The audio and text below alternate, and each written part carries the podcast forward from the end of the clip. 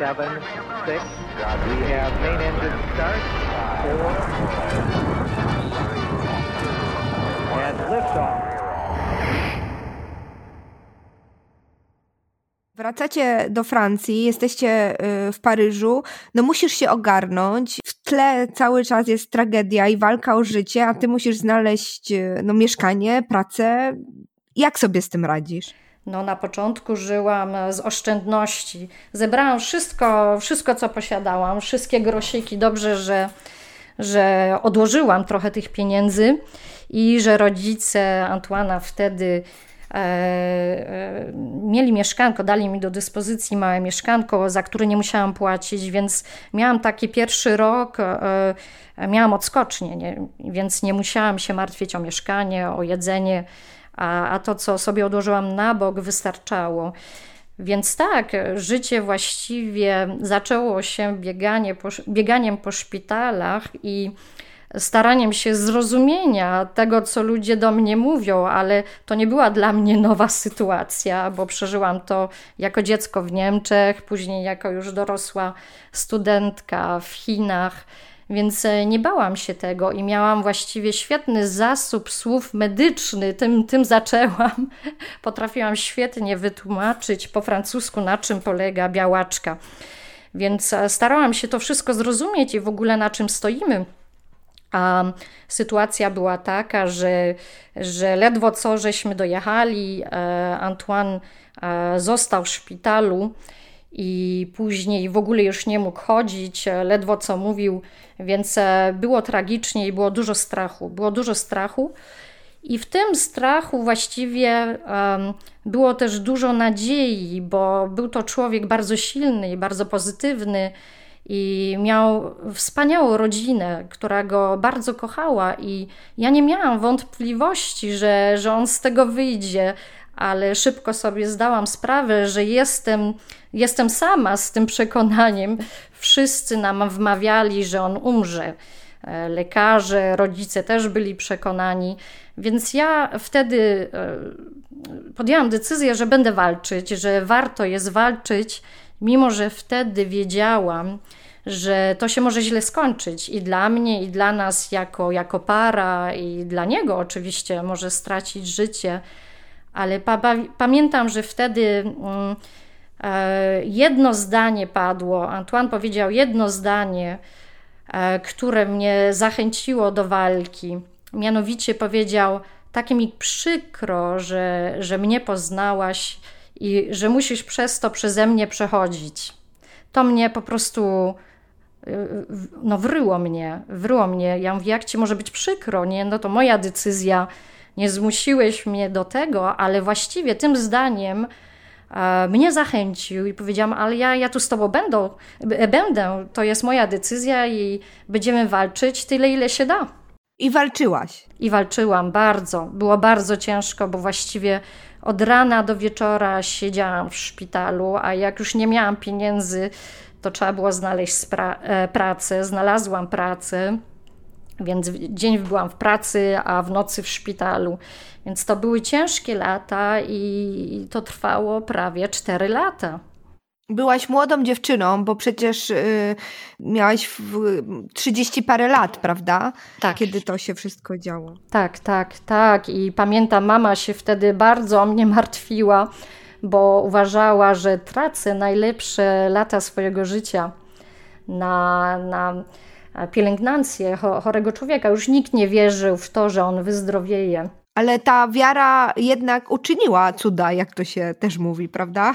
Tak, tak, było kilka cudów, naprawdę. I, i to właściwie było takie wspaniałe i pozytywne, że ja się nie dałam. Ja się kłóciłam e, z lekarzami, którymi wmawiali, że teraz trzeba już e, zaakceptować, że, że on odejdzie. W pewnej chwili doszło do takiej sytuacji, że odłączyli wszystkie aparaty, bo Antoine, tak żeby, żeby było jeszcze ciekawiej, e, miał przeszczep szpiku kostnego i po tym przeszczepie miał bardzo dużo komplikacji i, i pod koniec zapadł w śpiączkę. I co dalej się działo? No, to chyba opowiem cały film. To jest fascynujące, że twój y, obecny mąż, którego poznałaś potem, jak już rozstaliście się, tu trochę tak. zdradzę już y, z Antoinem, y, postanowił, że to jest tak niesamowita historia tej waszej miłości, że to właśnie on nakręcił ten film. Tak.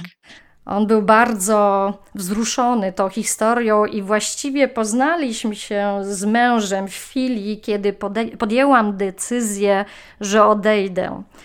Że odejdę, że muszę znowu zacząć, zacząć od początku, bo rzeczywiście sytuacja się rozwinęła tak, że Antoine e, obudził się ze śpiączki, ale nie był sobą.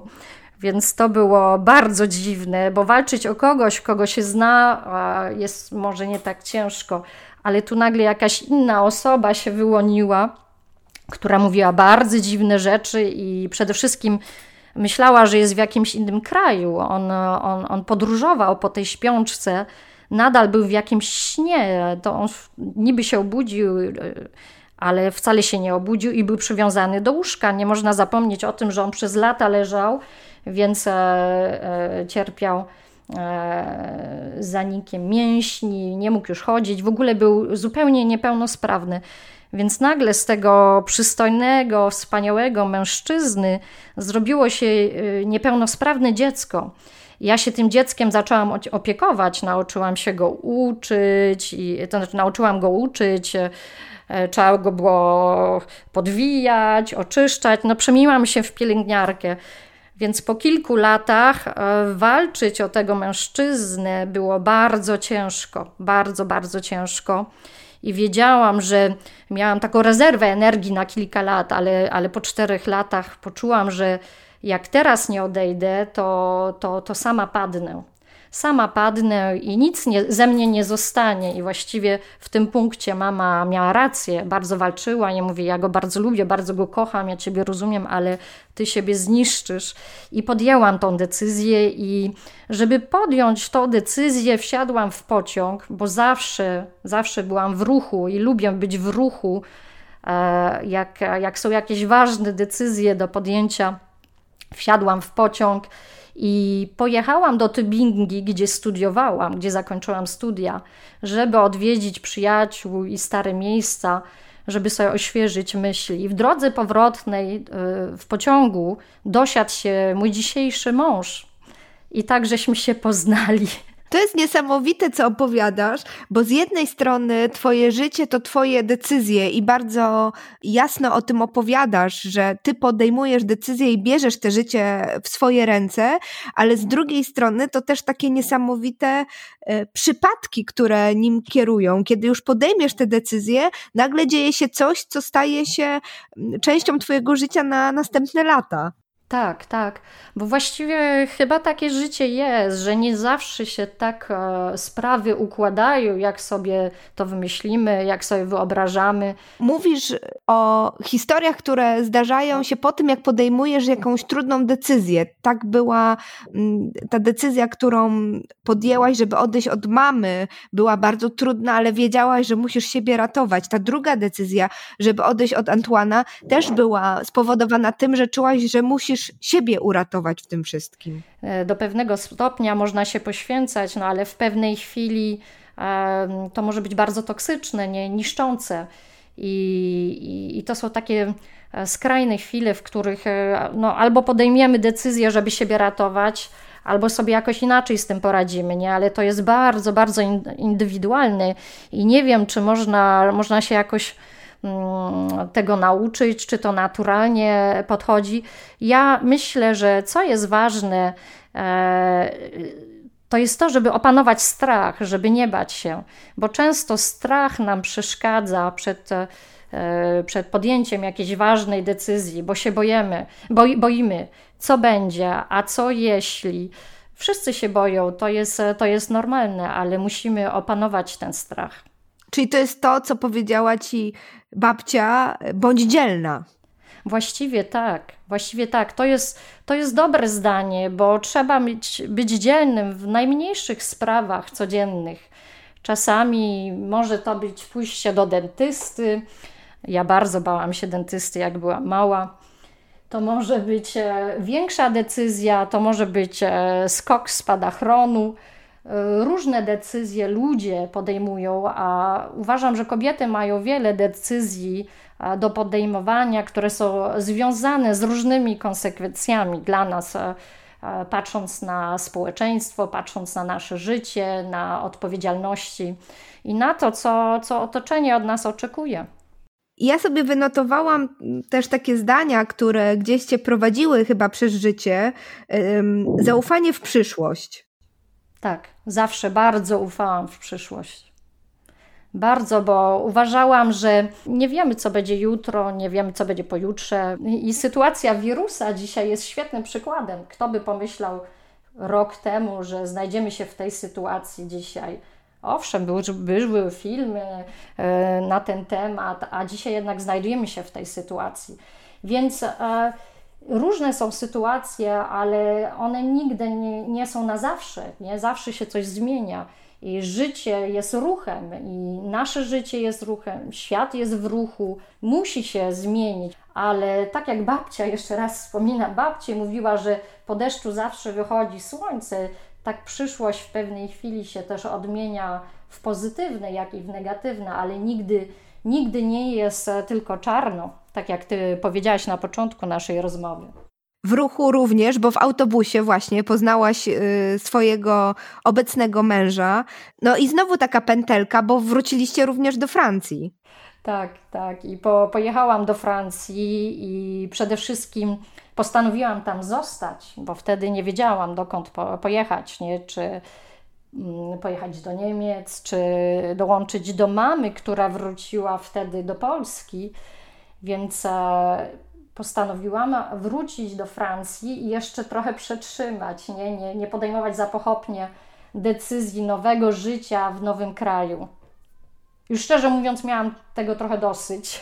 Chciałaś się ustatkować, trochę, y, trochę ustabilizować swoje życie, co zresztą się udało. Tak, tak, jeśli, jeśli można e, mówić o, o stabilności. I niektórzy nie dążą do takiej stabilności, muszą być w ruchu, lubią, lubią zmiany, lubią przygody. Ja przez wiele lat lubiłam te przygody i w pewnej chwili poczułam, że chcę coś rozwinąć bardziej zagłębić i że już czas na, na rozwinięcie kariery, że, że w pewnej chwili już będzie za późno na, na pewne sprawy, między innymi też na dziecko. Owszem, jako, jako kobieta kwestia dziecka była, była ważną kwestią, bo już przekroczyłam trzydziestkę i we Francji kobiety w moim wieku właściwie już e, mają podwójkie dzieci. Znaczy w moim wieku wtedy, jak miałam 33 lata. I postanowiłaś, że to jest ten moment, że to jest ten moment na to, że żeby zacząć coś nowego, coś bardziej stabilnego, coś, co będzie się wiązało z jakąś przyszłością, że czas na dziecko. No i tak się stało. I tak się stało.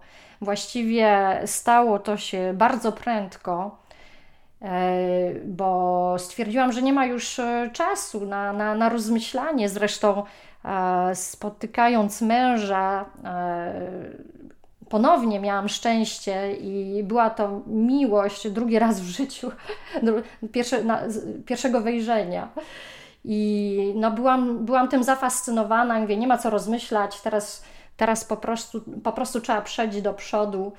I, I chciałam, chciałam mieć normalne życie z mężczyzną, chciałam tego spróbować nie w szpitalu, nie, nie męcząc się, chciałam zejść normalnie w ciąży, mieć pracę i mimo wszystko mieć jakieś przygody i w inny, w inny sposób. Dziecko jest e, dla kobiety i dla mężczyzny na pewno też niesamowitą przygodą, więc byłam gotowa na to przygodę i na początku E, moich podróży i nawet e, kilka lat wcześniej nie byłam do tego w ogóle przygotowana. A to się w pewnej chwili wszystko rozwiązało, więc te lata z Antoinem były bardzo ważne, bardzo, bardzo ważne, bo po prostu dorosłam e, w taki inny sposób, dorosłam i poznałam siebie lepiej i, i wiedziałam o wiele lepiej, czego, czego chcę Yy, mimo, że uważam, że od początku to wiedziałam, ale może, może nie tak świadomie do tego dążyłam.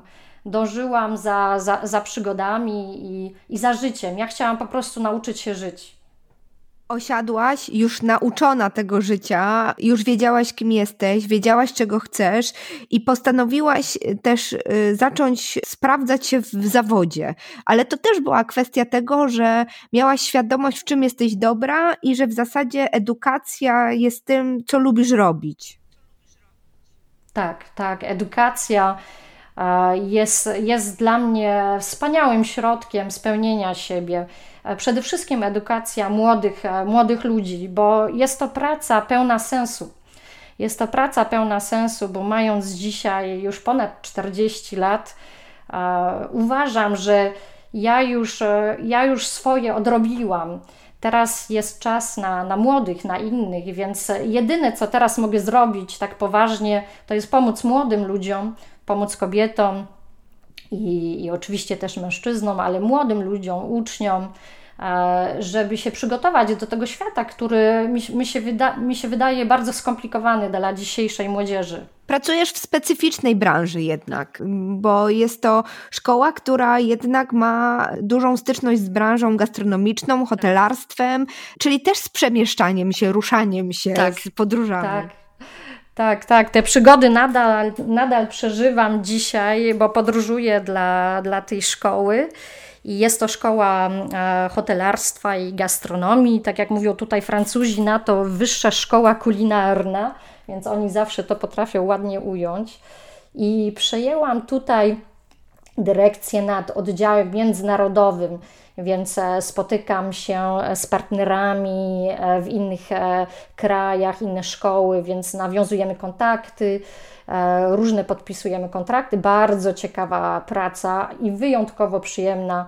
Uważam, że mam niesamowite szczęście a to może dzięki temu, że, e, że ojczym mój, o którym wspominałam na początku naszej rozmowy, e, był kucharzem i miał swoje restauracje, więc ja, będąc dzieckiem, te pierwsze lata w Niemczech e, spędziłam w restauracjach mojego ojczyma, w jego kuchni, więc był to dla mnie znany świat i, i bardzo przyjazny świat.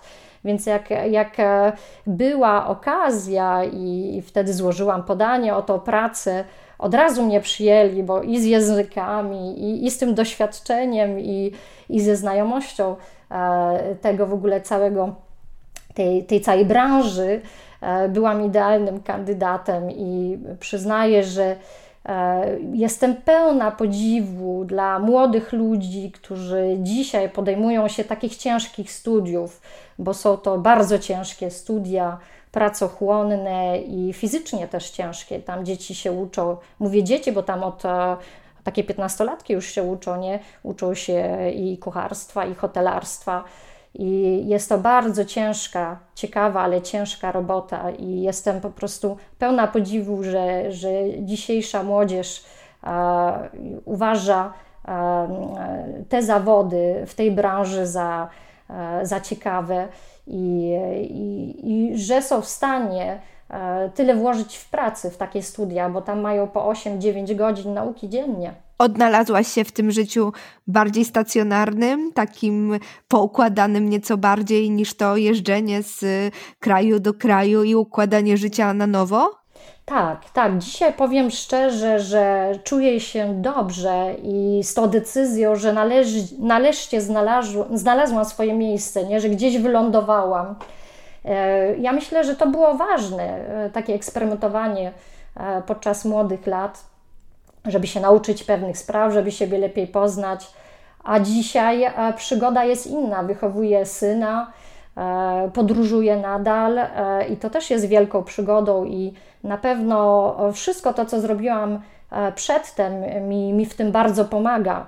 I przede wszystkim te cztery lata spędzone z Antoinem i ta walka o jego życie i, i, i ta styczność i z chorobą, i ze, i ze śmiercią. To też taki moment, te cztery lata, kiedy musiałaś siebie przesunąć na inny plan, prawda? Na ten dalszy plan. Tak. To myślę, że w wychowaniu dziecka bardzo pomaga, bo dla wielu kobiet to jest taki moment też trudny. Pojawia tak. się człowiek, y, dla którego jesteśmy najważniejsze i, i, i który musi stać się przez ten pierwszy okres naszego życia i jego życia y, najważniejszą osobą y, dla nas. W związku z tym my same musimy zejść na drugi plan. To myślę, że też ci to trochę pomogło, prawda? To, że ty już miałaś takie doświadczenie ze sobą. Tak, tak, pomogło mi, ale uważam, że jako matka trzeba zachować e, swoje miejsce jako kobieta, jako, jako osoba. Dziecko jest bardzo ważne, i, ale musi zrozumieć, że matka też istnieje i właściwie tak wychowuje swojego syna, więc czasami mam takie rozmowy z nim, że on do mnie mówi, ależ mamo, ja jestem twoim synem, powinienem być najważniejszym, najważniejszą osobą dla ciebie. Ja mówię, no, no jesteś, ale to nie znaczy, że muszę wszystko rzucić e, dla ciebie. Oczywiście to zrobię, jak to będzie potrzebne, ale musisz teraz e, zrozumieć, że na przykład potrzebuję trochę spokoju, że musisz teraz wyjść z spokoju i mnie, i mnie zostawić troszeczkę, żeby mogła sobie przemyśleć, odpocząć. Więc tak od, od, od początku wychowywałam swojego syna, który e, jest bardzo samodzielny dzięki temu. Mając 4 latka już sam brał prysznic. Myślę, że samodzielność jest, jest bardzo ważna i tego, tego mnie uczono jak, jako dziecko i, i to przekazuję swojemu dziecku. Ale to jest chyba też taka różnica, myślę, y, trochę w tym, jak wychowywane są kobiety do bycia matką Polką w Polsce, tak. a jak trochę inaczej to jednak wygląda we Francji, prawda? Bo my jednak jesteśmy gdzieś tam socjalizowane i wychowywane do tego, żeby siebie zostawić na szarym końcu, prawda? Ja to mogę zjeść ten nielubiany kawałek chleba, ten, ten kawałek mięsa, którego nikt nie chce, ale moja rodzina i dzieci będą miały to, co najlepsze lepsze, a ty mówisz chwila, chwila, ale ja też jestem ważna. Tak, tak. Ja akurat bardzo lubię czerstwy chleb i ogryzać kości po kurczaku, więc prawdopodobnie jestem idealną polską żoną. We Francji to jest zupełnie normalne, że matka mająca pięcioro dzieci pracuje.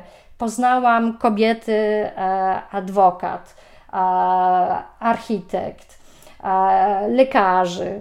I te kobiety miały po czworo, pięcioro dzieci i pracowały i wychowały te dzieci. I to jest y, bardzo dobrze przyjęte. E, w Polsce uważane jest, że matka musi być matką przede wszystkim, a później kariera, i to jest, to niekoniecznie jest prawdą, e, jedyną prawdą. Owszem, to, to może być piękne Y, być z mamą, mieć ją do dyspozycji 24 godziny na 24, ale skutki dla kobiet, jak już te dzieci wyrosną, mogą być bardzo, bardzo poważne. Więc we Francji wszystko jest tak świetnie ułożone, że kobiety mogą wychowywać dzieci i pracować, więc jest to przychylny kraj jeśli chodzi o rodzenie i, wychowywanie dzieci. Jest jeszcze to słowo, którego ja strasznie nie lubię, a które, które też mam wrażenie gdzieś tam cały czas nam w głowach pobrzmiewa, że my musimy się poświęcić, prawda? Że my musimy tak. siebie i coś poświęcać na rzecz rodziny, dzieci i tak dalej, że, że gdzieś te, że to aż wstyd, czy, czy na taką matkę, która tego nie robi, tak. patrzy się trochę no to taka wyrodna, zobacz, wraca na przykład po 10 godzinach pracy do domu, a tam tak. dzieci przecież, albo, albo znowu mąż odebrał dzieci z przedszkola, no bo co, bo ona w pracy. Cały czas gdzieś to u nas jednak tkwi bardzo mocno. Zgadzam się z Tobą, że jednak wychowanie dziewczynek dąży ku temu, że kobieta w pewnym sensie musi się poświęcać, ma być, e, e, ma być zawsze E, przychylna innym, pomagać. Tak wszystkie byłyśmy wychowywane. Ja miałam na tyle szczęścia, że wychowały mnie trzy bardzo niezależne kobiety i które wpajały mi od dziecka, że kobieta musi być niezależna finansowo i niezależna od mężczyzn. To nie znaczy, że, że, że, że nie trzeba żyć z mężczyzną. To nie znaczy, że e, nie można być szczęśliwy, ży, żyjąc życie rodzinne, klasyczne. To wcale nie znaczy to, ale znać swoje granice nie? Do, i znać siebie i znać swoje granice tego poświęcenia, bo to poświęcenie może, może się źle skończyć.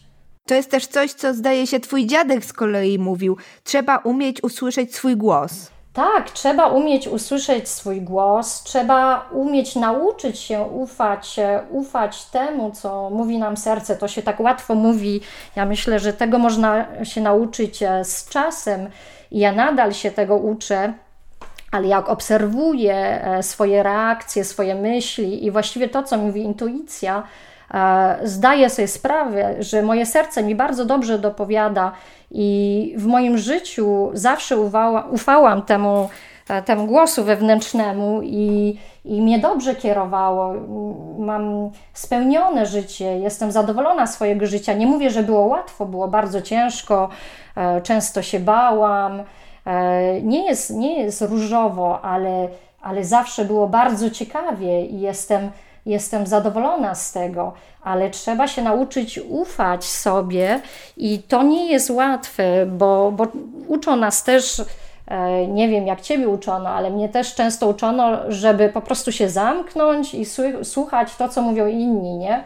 Więc trzeba ufać, e, ufać sobie i czasami może podjąć taką decyzję, która wydawałaby się dziwna. Wrócimy do tej małej Elizy, która wiedziała, że chce się nauczyć języków i podróżować. W zasadzie wszystko się spełniło, te Twoje marzenia jako małej dziewczynki. Tak, wszystko się spełniło i właściwie dotarło to do mnie kilka lat temu. Jak tak usiadłam, napiłam się dobrego czerwonego wina francuskiego i tak rozmyślałam. Myślę, że jak obchodziłam czterdziestkę, nie każdy może sobie przemyśleć tak swoje ostatnie lata życia i, i przypomniała mi się ta mała dziewczynka i dokładnie pamiętam e, chwilę, w której mi się to wszystko marzyło. Stałam e, w salonie u babci, e, słuchałam bajek e, z płyty, to więc było jeszcze w Polsce i tylko tak marzyłam, że będę podróżować, będę rozmawiać różnymi językami. E, Eliza Misiewicz-Kozitor była moim gościem dzisiaj. Kobieta, która nie tylko jest dzielna, ale też postanowiła wziąć życie we własne ręce już jako dziewięciolatka i okazuje się to bardzo sprawdzoną receptą na ciekawe i pełne sukcesów życie. Bardzo Ci dziękuję za rozmowę. Dziękuję, dziękuję Paulina. seven, six. We have main engine start, four, and liftoff.